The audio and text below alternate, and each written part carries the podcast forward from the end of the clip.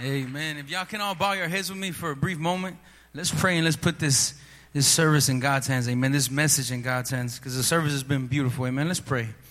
Father God, in the mighty name of Jesus, Lord, we come to your presence this afternoon, Father. Father God, I ask you that you just speak to the heart, speak to the minds in this place this afternoon, Father God, in Jesus' name. Father God, I know that none of us here in this place came to hear words from some type of wise man or words that'll make us go ooh and ah, Father, but we all came here in this place, Father God, to hear the words that have been the same for thousands of years, Father God, that have been reconciling, that have been healing, that have been giving peace, that have been rebuking that spirit of depression, oppression, anxiety, Father God. That spirit, Father God, that's been restoring the lives of men, the lives of women, Father God. That's the voice that we came to hear this afternoon, Father God. And we ask you, that you just shine in every heart in this place Father. Speak to our souls, speak to our minds, Father God. We put this message in your hands, Father God. In Jesus' mighty name we pray. Amen and amen. Thank you, Jesus. Amen. Glory to God. As you take your seat, turn to your neighbor, shake their hand, and tell them, God bless you. Thank you, Jesus. Amen. It feels good to be in the house of God. Amen. There's no place I'd rather be than in the house of God. I really mean that. 27 years ago, the Lord Jesus Christ did a great miracle in my family's life. I was three and a half years old. My father was addicted to crack cocaine and alcohol. My mother, she's only about five foot four, but she was bitter. She was mean with her mouth. She would have cussed you out so bad that your grandma would jump in her grave. Amen. That's how bad my mom was with her mouth. But 27 years ago, brother and sister, a man from the home came knocking on our door and he told us about Jesus Christ. He told us, Do you if you know anybody who's addicted, if you know anybody who needs to change, Jesus Christ can change your life. And my father at that time, he worked for the city of Houston, and the city of Houston had already paid thousands of dollars. Back in 1991, they paid $15,000 for a two week program, and nothing could change him. NAAA, AAA, nothing could change a brother and sister. But when he surrendered his life to Jesus Christ, you know, that's what changed our lives. And I want to give honor and glory to God for that because our destiny, our lives, everything has been made new. Amen. Thank you, Jesus. With that being said, the Lord put a subject title on my heart. The title is Jesus Christ, our seed. Amen. Jesus Christ, our seed. I want to let you know something. When you got saved, brother and sister, the Lord put a seed in your life. Everybody here in this place, whether you're a pastor or not a pastor, whether you've been saved 20 years, 30 years, or whether you've been saved a week or two days, the day you got saved, Jesus Christ put a seed inside you, brother and sister. And this seed is called eternal life. This seed is called salvation. And God wants to nurture this seed. God wants to grow this seed inside of you because how many of us know that when you plant a seed, seeds produce something to eat, brother and sister? Seeds produce food, seeds produce shade, seed produces a crop, brother and sister. And God wants something to be produced in your life. Let's go to the Bible. Let's go to the book of John. John chapter 12, verse 20 through 26. The title is Jesus Christ, our seed. I want you to see something, brother. Look what the Bible says. John 12, 20 through 26.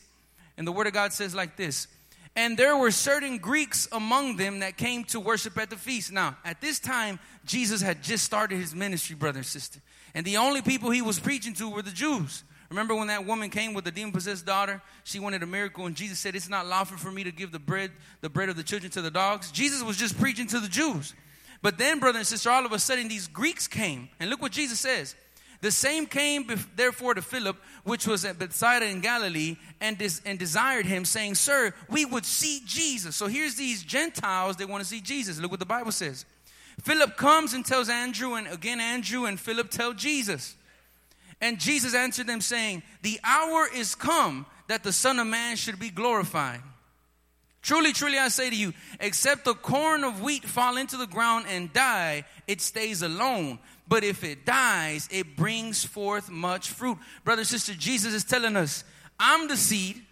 Here comes these Gentiles, these Greeks. Look, you're seeing it before your eyes. I came to preach to you, but look, God didn't just send me to save you, the Jews. God also sent me to save everybody else. My hour has come. My time has come. I'm going to need to pay this price. I'm about to be crucified. Brother and sister, in this life, the only way that God can have his will in your life complete the only way that you're going to see the work of God move in your life is when you die to the flesh, brother and sister.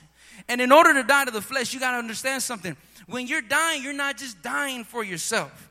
Because there's a lot of people, brothers and sisters, that are so selfish nowadays. They're so self centered nowadays, especially in the house of God. And that's something sad because Jesus Christ said, There's no greater love than this, than when somebody lays their life down for a friend. See, in the Christian life, we've been called to lay our lives down for each other, brother and sister. Turn the other cheek, pray for those who persecute you, bless your enemies, give a glass of water to those who speak bad about you. That's what the Bible tells us. So Jesus is telling his disciples, Look at these Greeks. Look at these people. Look, look how they're coming to salvation. And I need to die for this to happen. Look what else he tells them. He that loves his life shall lose it. And he who hates his life in this world shall keep it to eternal life. Look what else he says. If any serve me, let him follow me where I am. There shall also my servant be. If any man serve me, him will my Father honor. We can leave it there. Brother and sister, Jesus is saying, I'm about to die. I'm about to be buried in the ground, but this seed that's going to fall in the ground is going to produce much fruit. Then he says, And if you want to follow me, if you love me, then you need to die also. Brother and sister, as believers in the Lord, we need to continually, daily die to the flesh. As a husband, you need to continually, daily die to pride, to arrogance, Brother and sister, as a wife, you need to continually die to pride, to arrogance, to unforgiveness. As teenagers, as children, you need to continually die to that spirit of rebellion, to that spirit of disobedience. Because God wants to produce something in your life. God is saying, Those who honor me, my Father will honor them. Brother and sister, I don't know about you, but I want to be honored by God. I want God to move on my behalf. The Bible says that his righteousness goes before us and his holiness, his holiness is our rear guard. I want that, brother and sister. I want God to go ahead of me and prepare my path for me. And I want God's holiness to get my back. I want that, brother and sister. But we need to die to the flesh. We need to die to the flesh. Look what else the Bible says Isaiah 53, verse 1 through 12. Look at this. This is why I named the preaching Jesus Christ our seed. Look what the Bible says. This is 700 years before Jesus Christ was even born on earth, brother and sister. I'm telling you, this is the will of God. The will of God is for us to die to the flesh. In order for God to do something in our lives, we need to surrender to God's will. We need to surrender our pride, our passions, our arrogance. Brother and sister, all carnality, surrender it to Jesus. And when it dies, brother and sister, if we can just stop hanging on to it for so long, when it dies, the blessing that it's going to produce in your life, brother and sister, is going to be amazing. The Bible says that our salvation is kind of like a woman in birth pains. See, my wife has had three children and she's had them all naturally. I don't know how she does it. She's a very strong woman. But, brother and sister, the Bible says that our salvation is like a woman in birth pains. It's, it's hurting, it's agonizing. It's the worst pain, brother and sister. Do you know that's what the word crucifixion means? That's where we get the word excruciating from crucifixion. It's a horrible pain, brother and sister. But then the word of God says that when the mother sees her child, she forgets about everything. Because of the blessing, the blessing of a life that is in front of her. Brother and sister, right now your Christian life might seem painful. It might seem excruciating. It might seem worthless. Coming to church might seem worthless. Obeying God might seem worthless, useless, hopeless. But let me tell you something. When God produces that blessing, and when you have that blessing in your hands, brother and sister, you're going to forget about all the hard days. But in order to reach that blessing, you need to hang on to that seed, brother and sister. Glory to God. In order to see that blessing, you need to hang on to that seed. Look what the Bible says Isaiah 53 verse 1 through 12, the Word of God says this Who has believed our report? Now remember, this is 700 years before Jesus. Who has believed our report? And to whom is the arm of the Lord revealed? For he shall grow up before him as a tender plant. Speaking about Jesus. He's our seed. He's that little plant. He grew up, brother and sister, in Bethlehem. He grew up in the province of Judea. He grew up in a time, brother and sister, where there was corruption, perversion, where there was sin all over the place, where there was crime all over the place. I mean, we think it's bad now. Brother and sister, back in the day, they didn't have the Declaration of Independence. They didn't have the Constitution. They didn't have the Bill of Rights. And Jesus grew up around all this corruption and crime and evil and ungodliness. He grew up around all these things, brother and sister. And the Bible says that he grew up as a tender plant. God didn't make him a bamboo shoot tough. See, so many of us want to be tough in the kingdom of God. So many of us want to be an oak tree in the kingdom of God. So many of us want to be redwoods in the kingdom of God. We want to we want to act tough in the kingdom of God. No, Jesus wasn't like that. The Bible says that he grew up as a tender shoot. You know what that means? He, let God mold him. He let God shape him. He let God move him. He said, I don't go where I want to go. I go where my Father sends me. I don't say what I want to say. I say what my Father sends me. Glory to God, brother and sister. That should be our ultimate desire to be led by God, to speak what God wants us to speak. The Bible says, brother and sister, my ways are not your ways, says the Lord. My ways are higher, says the Lord. Man, God wants to do things in your life. I tell the church in Houston this God wants to move in your life more than you want Him to move in your life. I mean, God really wants to move in your life. We just got to be obedient. Look what else the Bible says. For he shall grow up before him as a tender plant and as a root out of dry ground. You might think, if only my situation was better. If only my marriage was better. Oh, this ground's too dry. This ground's too dry. Oh man, my job, my job's too dry. Oh man, this city, it's the city, the demonic strongholds in this city are just too powerful. And, and it's like the Prince of Persia. I, I know that my prayers ain't getting past because there's a demon fighting my prayers somewhere. Man, this ground's too dry. No, the Bible says that Jesus grew up in dry ground. Jesus grew up in a dry ground. Brother and sister, my parents' marriage 27 years ago was a dry ground. My mother hated my father. My mother couldn't stand my father. My family was dry ground 27 years ago. My family was shattered. It was broken. It was destroyed. But right there, 27 years ago, God planted a seed in our lives. There's something about this seed, brother and sister. There's something about this seed. It doesn't need that much water. And it doesn't need to be planted in some good ground. When it's planted, brother and sister, it can start growing if you let it move in your life. God wants to start growing in your life. So he says, and as a root out of dry ground, he has no form, no comeliness. If only I can preach better. If only I knew the word of God better. Look what it says. He had no form, no comeliness. And when we shall see him, there is no beauty that we should desire him. If only I can, if, I, if only I can spoke better, then, then God can, can use me a little bit better. If only I can spoke a little better. If only I had an education. If, only I graduated from high school, then maybe. But I'm, I, I don't know how to speak. I, I'm not eloquent. I'm not wise enough. I'm not smart. Look at this seed. He's growing up in dry ground. He's growing up a delicate little flower. I mean, a delicate little plant, brother and sister, with all these big old monsters running around.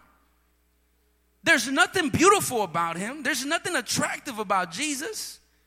Do you know that when Jesus would speak, read the Bible, read the Gospels. When Jesus would speak, he never used a $50 word. Never, brothers. He always used nothing but 50 cent words every time he preached. And he never gave these big old eloquent examples. He talked about birds and he talked about foxes and he talked about plants and he talked about coins. That's all he talked about. And look at the ministry that he has to this day. 2,000 years later, brother and sister, reaching all the way across the world. And then, and then look at the people he used. Look at the people he used. He didn't go choose some beautiful tulips. He didn't go choose some big old redwoods. He went, brother and sister, and chose the worst of the bunch. The 12 disciples were the worst of the bunch. I mean, the Bible says that when they would preach, the, the Pharisees would even ask themselves, man, who are these people? Where did they get all this knowledge from? My knowledge comes from God. My anointing comes from God. Brother and sister, that's what happens when you let this seed grow in your heart. So don't feel, oh, I'm in dry ground. I can't do nothing. No, that's a lie from the devil. Oh, but I, just, you know, I just get attacked so much in my mind. If only I was a little, a little bit spiritually stronger, but I'm always getting attacked with anxiety, fear, doubts. But I know if I would just believe more, God would use me. No, God used a tender shoot, brother and sister. God can use you the way you are. God can use you. Just start moving in faith. Oh, if only I can just have that mannerism of a preacher. If only I can have that authority that a preacher needs. Brother and sister, the Bible says there was nothing beautiful about him. There was nothing that would draw your attention to him. God did that on purpose. God disguised eternal life in a form that was not beautiful at all, brother and sister. You know why? Because God only wants people to come to Jesus if they really love him, brother and sister. That's the only reason. God only wants people to come to Jesus if they really want to obey his word. It'd be easy to come to Jesus if he was 10 foot tall, could bench press a thousand pounds, and, and could snap his fingers anytime you wanted and do anything you wanted. It'd be easy to come to Jesus. Everybody would come to Jesus. But can you imagine if your Savior was five foot seven, dark skinned, nappy beard, nappy hair? He, he didn't even talk good, he didn't even use big words. And then he, he came from a family of carpenters. And then he's coming around saying, My words are, are bread from heaven. Your fathers ate manna, but this is the real manna. I'm the real manna from heaven. How, how can this be my Savior? I'm taller than him. I'm stronger than him. I can talk better than him. But that's why we need to humble ourselves, brother and sister. That's what it means when you die. That's what it means when a seed goes in the ground and dies. You have to humble yourself. I can imagine Peter. Man, Peter had a fishing business, a fishing industry, brothers and sisters. The Bible says he had several boats, several employees. And then here comes this self employed with one employee, which was himself, Jesus, who probably only built one chair a day or maybe less than that, brother and sister. Here he comes and says, Hey, follow me. Leave your business, leave your wife, come follow me. I'm going to lead you somewhere. I'm going to make you a fisherman of men. But you never fished before. How are you going to make me a fisherman of men? Look at the pride button that Jesus was pushing on Peter. He was the one with the fishing business. And Jesus knows exactly how to talk to him. Follow me, I'll make you a fisherman of men.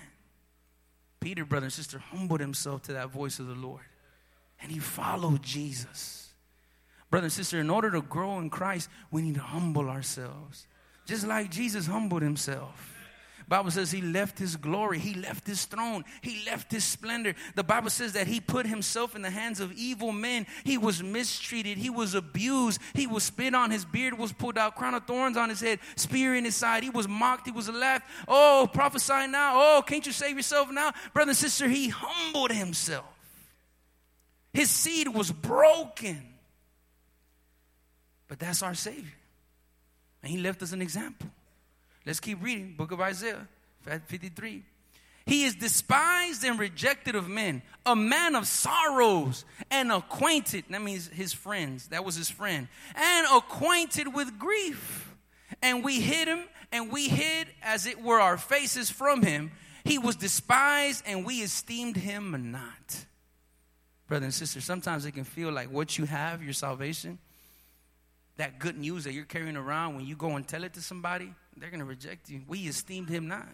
We hid our faces from him. Sometimes it's going to seem like your family members, your friends, your neighbors, your coworkers, it's going to seem like they hide their faces from you. Oh man, here comes this person again, going to talk about Jesus again. They're going to invite me to that Living Word Church again, man. Don't they know I want to watch football on Sundays? Don't you know I got to cook some carnita asada on Sundays? What's going on with these people? And they're going to try to ignore you. And you know what the devil tells us? You see, you're losing everything because of this. You see, nobody wants to talk to you because of this. You see, you're being rejected. Look at all the look at the grief you're going through. Ain't this salvation supposed to bring you joy? Look at the grief you're going through. Look what else the Bible says. Surely he has borne our griefs and carried our sorrows. Yet we did esteem him stricken, smitten of God, and afflicted. Even though he was rejected, even though he didn't grow up in the best circumstances, even though, brother and sister, people hid their faces from him, the Bible says that he still died for all those people. That's tough, church. After being rejected your whole life, after being pushed away your whole life, after being looked away, looked off your whole life, and then you got to die for those people. And then the Bible says that he was stricken by God. You know what another translation says? And he was crushed by God. Do you know where flour comes from? It comes from when you crush a seed. There's a story in the Bible, brother and sister, when Elijah, he's hanging around some prophets, right? And the Bible says that one of his disciples starts cooking some food. And the Bible says that he goes out to the field. Look at this. I want you to see this. This disciple represents you and I. Elijah represents God, okay? And the Bible says that the disciple went out to the field and he didn't, he didn't pay attention. See, sometimes we don't pay attention. Sometimes we just do things in a dumb way, right? Bible says he didn't pay attention and he just grabbed some something that looked like some th- cilantro. It just looked like some cilantro or some parsley. He just grabbed it and he said, "Oh man, this will be good." And he threw it in the soup. How many of us know that sometimes we're living life and we do something, we put something in our life, we make a wrong decision, we make an unwise decision, we speak the wrong way, we say something wrong, and look what happens. The Bible says that He served it, everybody. How many of us know that we can serve that to our marriages, we can serve that to our children? We can serve that to people who know us. And the Bible says that as soon as somebody tasted it, they said, Oh, man of God, there's death in the soup. You know what Elijah said? Ah, oh, man, hey, just throw some flour in it. The Bible says that he threw some flour in it. That flour represents Jesus Christ, brother and sister. He was our seed that was crushed by God, pounded into flour, and you grab them, you put them in your life. That's death, brother and sister. And the Bible says that everybody ate and nothing happened to them. It was delicious. Your life right now, brother and sister, could be death. Your life right now can be death because of a dumb decision, a wrong decision, an unwise decision, and it could have been our faults.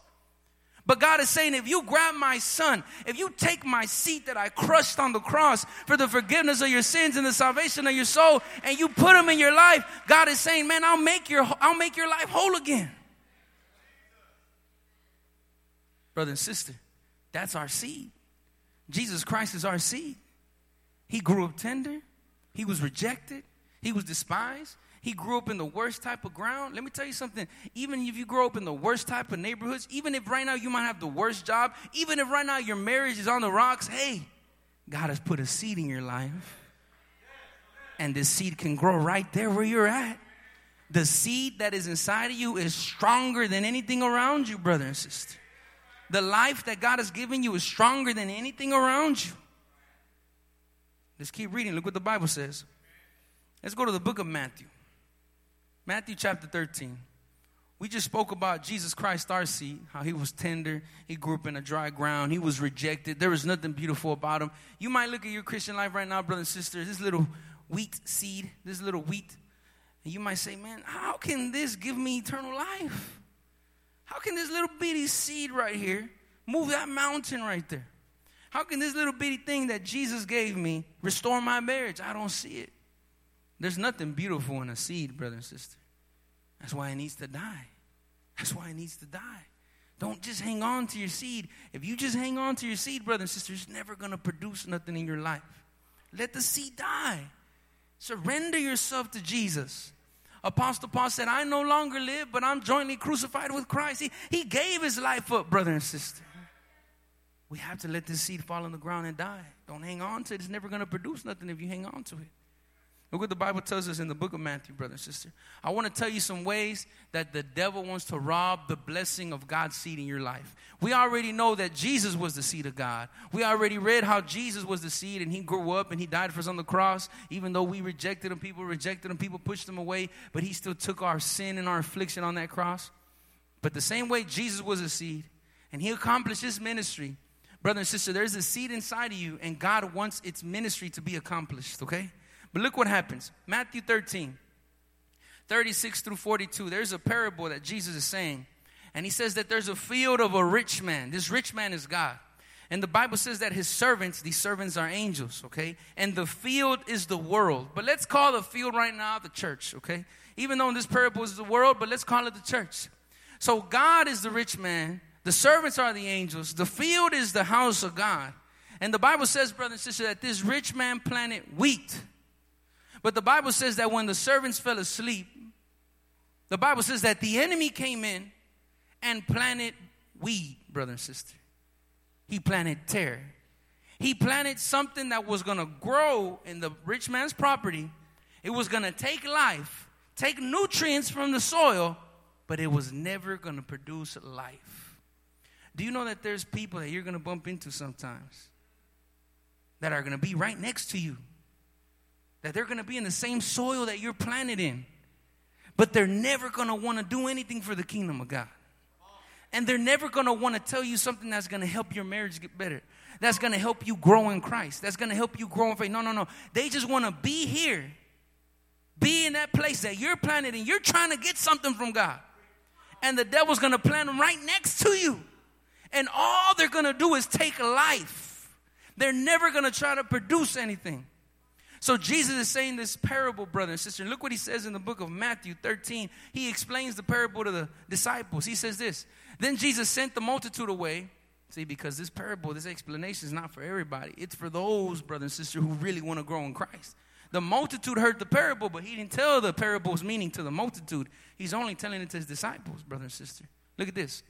Then Jesus sent the multitude away and went into the house, and his disciples came to him, saying, Declare to us the parable of the tares of the field.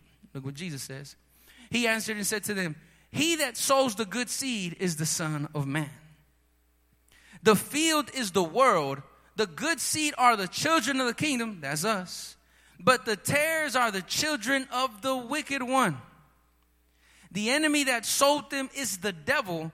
The harvest is the end of the world, and the reapers are the angels. As therefore the tares are gathered and burned in the fire, so shall it be in the end of this world. The Son of Man shall send forth his angels. They shall gather us out of his kingdom and all things offend. They shall gather out of his kingdom all things that offend, and of them which have iniquity. Look at this. And shall cast them into a furnace of fire. There shall be the wailing and gnashing of teeth. Brother and sister, God is telling us this. Look, I know that sometimes you're going to bump into people that all they're going to want to do is take life. He's saying, don't let them affect you. Brother and sister, there's going to be people sometimes, glory to God. There's going to be people sometimes, brother and sister, that all they're going to do, instead of speaking faith, there's gonna, they're going to speak death, brother and sister. Instead of speaking encouragement, they're just going to speak depression. They're just going to speak intrigue. They're just going to speak doubt. They're never going to say something that's going to glorify God. God is saying, Don't worry, you keep growing. You keep growing. You keep letting that seed grow in your life. God is saying, I know who is who. And sometimes we can feel like this. Sometimes we can feel, man, how come God doesn't do something? How come God doesn't judge this person? Hey, that's none of your business. Hold them up right there. Relax, relax. God is saying, I know who they are. And I might even let them grow right next to you to see what your heart really desires. I even might let them grow right there next to you and say those things to see what you're going to say. Brother and sister, God knows those people are there. God lets them come in the house. I remember I read a scripture in the Old Testament in the book of Leviticus. And I just, boom, it just hit me because I remember I have a friend, right? He was telling me, hey, one time my wife and me were walking in the mall, and this lady came, and, and, and she said that she was like a fortune teller lady. And she said, she said, hey, your grandma has a message for you. And she didn't know that my grandma had died. And she said, your grandma has a message for you. She says that she loves you. She likes your dog. She says your dog is cute. And she says that your husband is no good for you. And, and, and my friend was like, how did, this lady doesn't know us. We're in another city. How does she know we have a dog? How does she know my grandma passed away? And how does she know that that was my husband? And I was like, I mean, yeah, that's the devil, right? But how does she know all those things? You know, I, I was like a little bit, I just said, well, that's the devil. I don't know. You know, she was accurate, but that's the devil. But then I read this scripture in the Old Testament. I said, thank you, Lord. The Bible says in the Old Testament that if someone ever tells you a prophecy, and it comes to pass. Now, it's not a fortune, it's a prophecy. The Bible says if somebody ever prophesies and it happens, but then after their prophecy happens, they tell you, Come, let's serve other gods. The Bible says that is God allowing them to have an accurate prophecy. And then God is allowing them to tell you, hey, let's go serve other gods. God wants to see, are you in it for the hype or are you in it for Him? When I read that scripture, I was like, wow, God will let people accurately prophesy something so you can be, okay, that's right. And then right after that, they'll try to pull you away from Jesus. And God wants to see, are you in it for just the prophecies? Or are you in it for me? Because I'll let people prophesy right things in your life. But then if they try to pull you away from my path, if they try to pull you away from my holiness, God says, I want to see what, what you're going to go after. Are you going to go after the good words or are you going to go after me?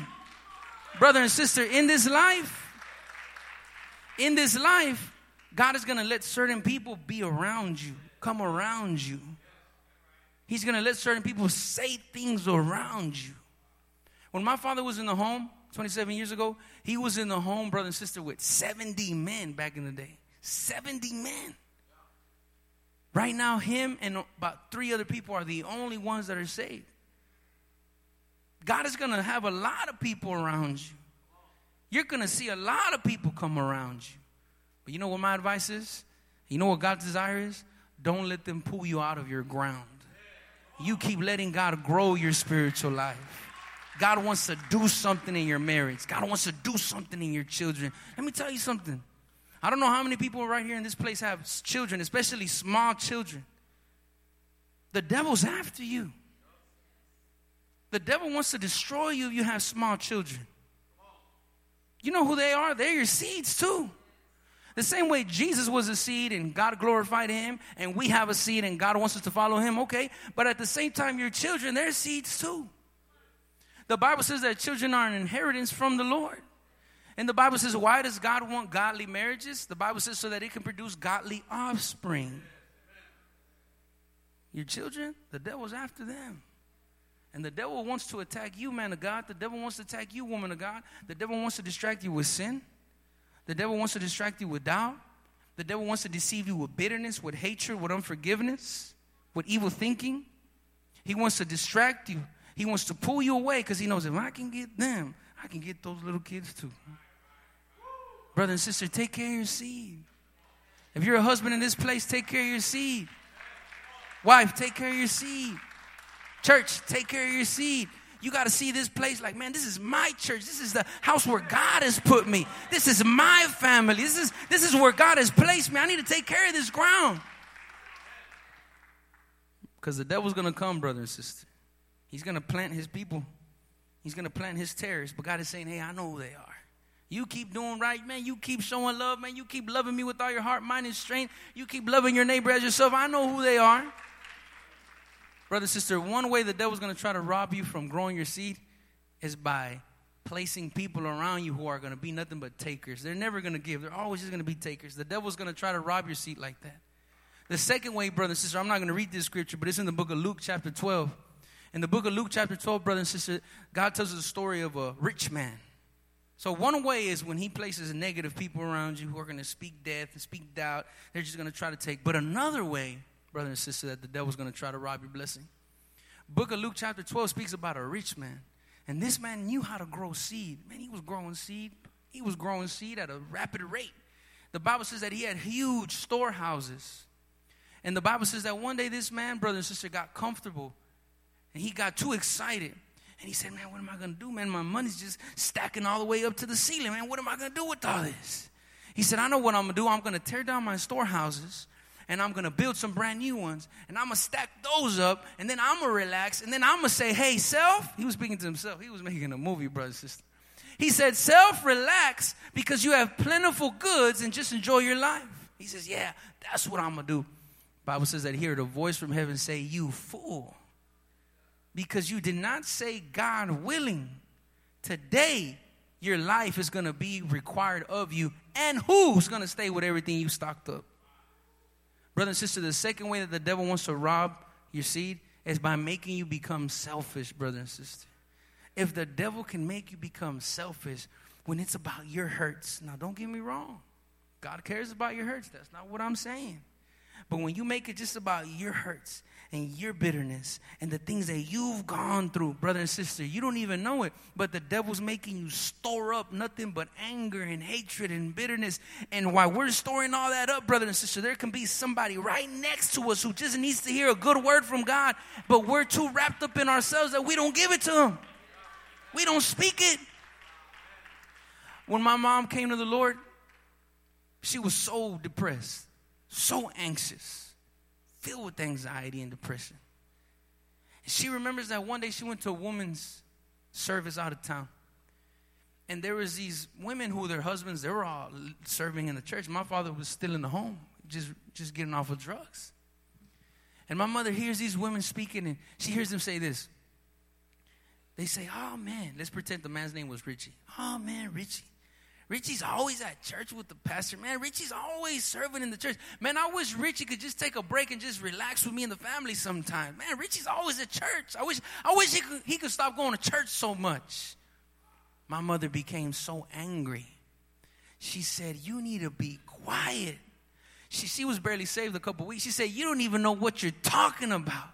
She's saying, I wish that my husband could be in the church 24 7. As a matter of fact, I'll let him be in the church 24 7.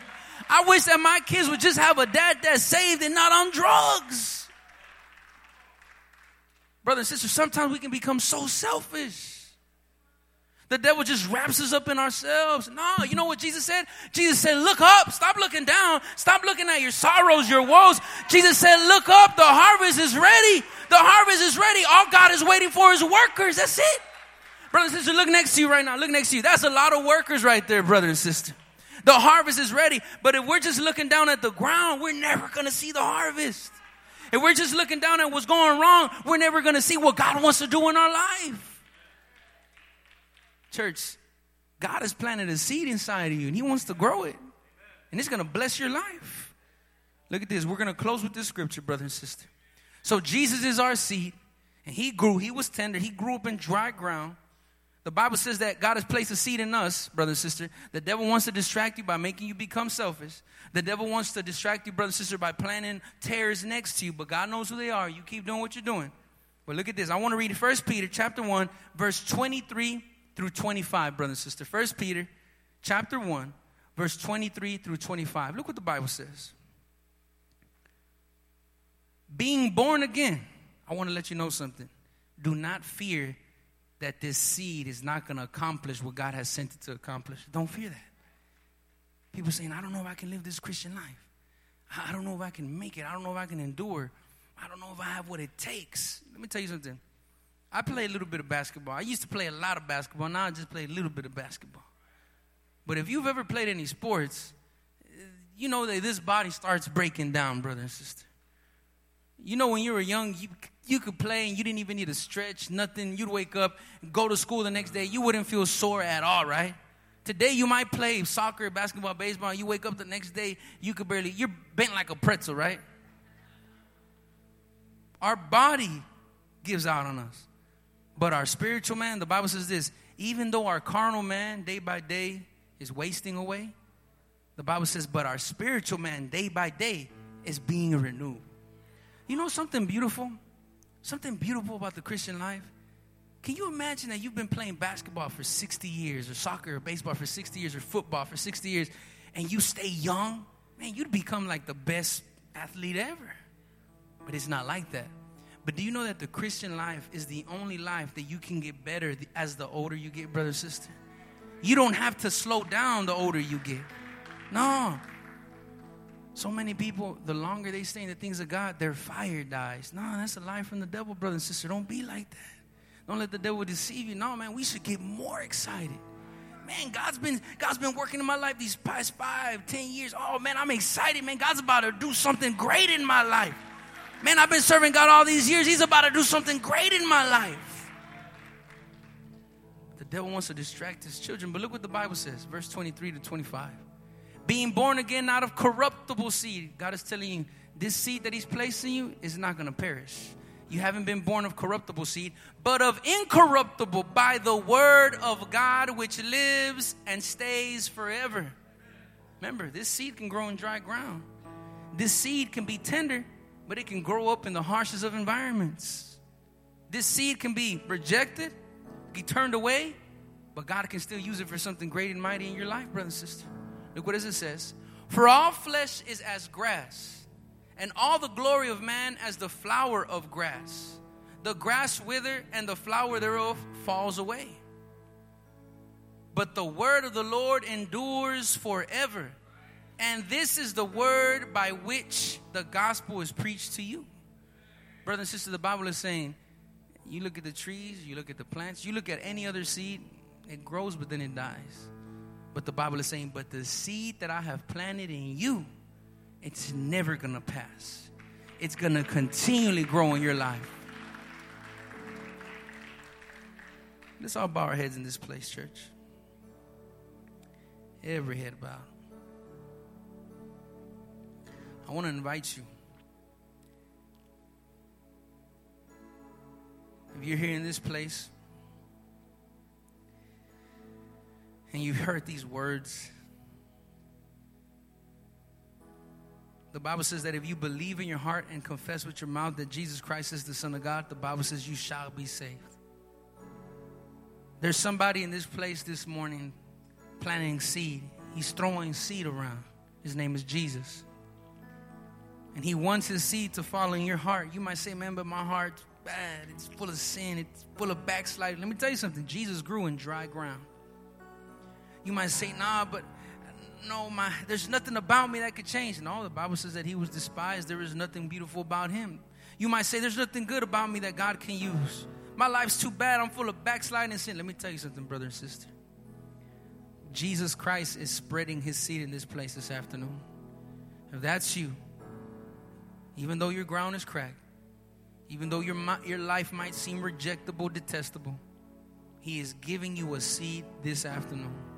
If that's you, if you would like to receive the Lord Jesus in your heart as your Lord and your Savior, I'm going to invite you to repeat a prayer after me. Say, Father God, I come to your presence in the name of Jesus. Lord, I ask you to forgive me for all my sins and all my faults. Jesus, make me new. Give me the strength to live for you the same way you died for me. I accept you in my life as my Lord and my Savior. In Jesus' name I pray. Amen and amen. Let's keep our heads bowed, church. Let me pray for y'all. Father God, in the mighty name of Jesus, Lord, I come to your presence this afternoon. Lord, I thank you for all your children here in this place. Lord, I thank you for the leadership in this place, Father. Lord, I thank you for this church in this city, in this town. Father God, I thank you because this church is a seed. These people are seeds. Father God, I thank you, Father God, because even though people might reject it, push it away, look it over, Father God, Father God, you're going to do something great out of these lives. You're going to do something great out of this ministry. You're going to do something great out of this church, Father God. Lord, I ask you for strength. I ask you for encouragement in every life in this place, Father, in Jesus' mighty name. Father God, I ask you that you raise our heads up, that you raise our vision up, Father God. For we can look, Father God, to the harvest. The harvest is ready, Father God. Raise our eyes up, Lord. The harvest is plentiful, Father. I ask you that you let us have our eyes on the harvest. I ask you that you strengthen us, that you encourage us every single day, Father God. That your Holy Spirit always remind us that the word that you've placed in our lives is incorruptible. I thank you, Father God, in Jesus' mighty name.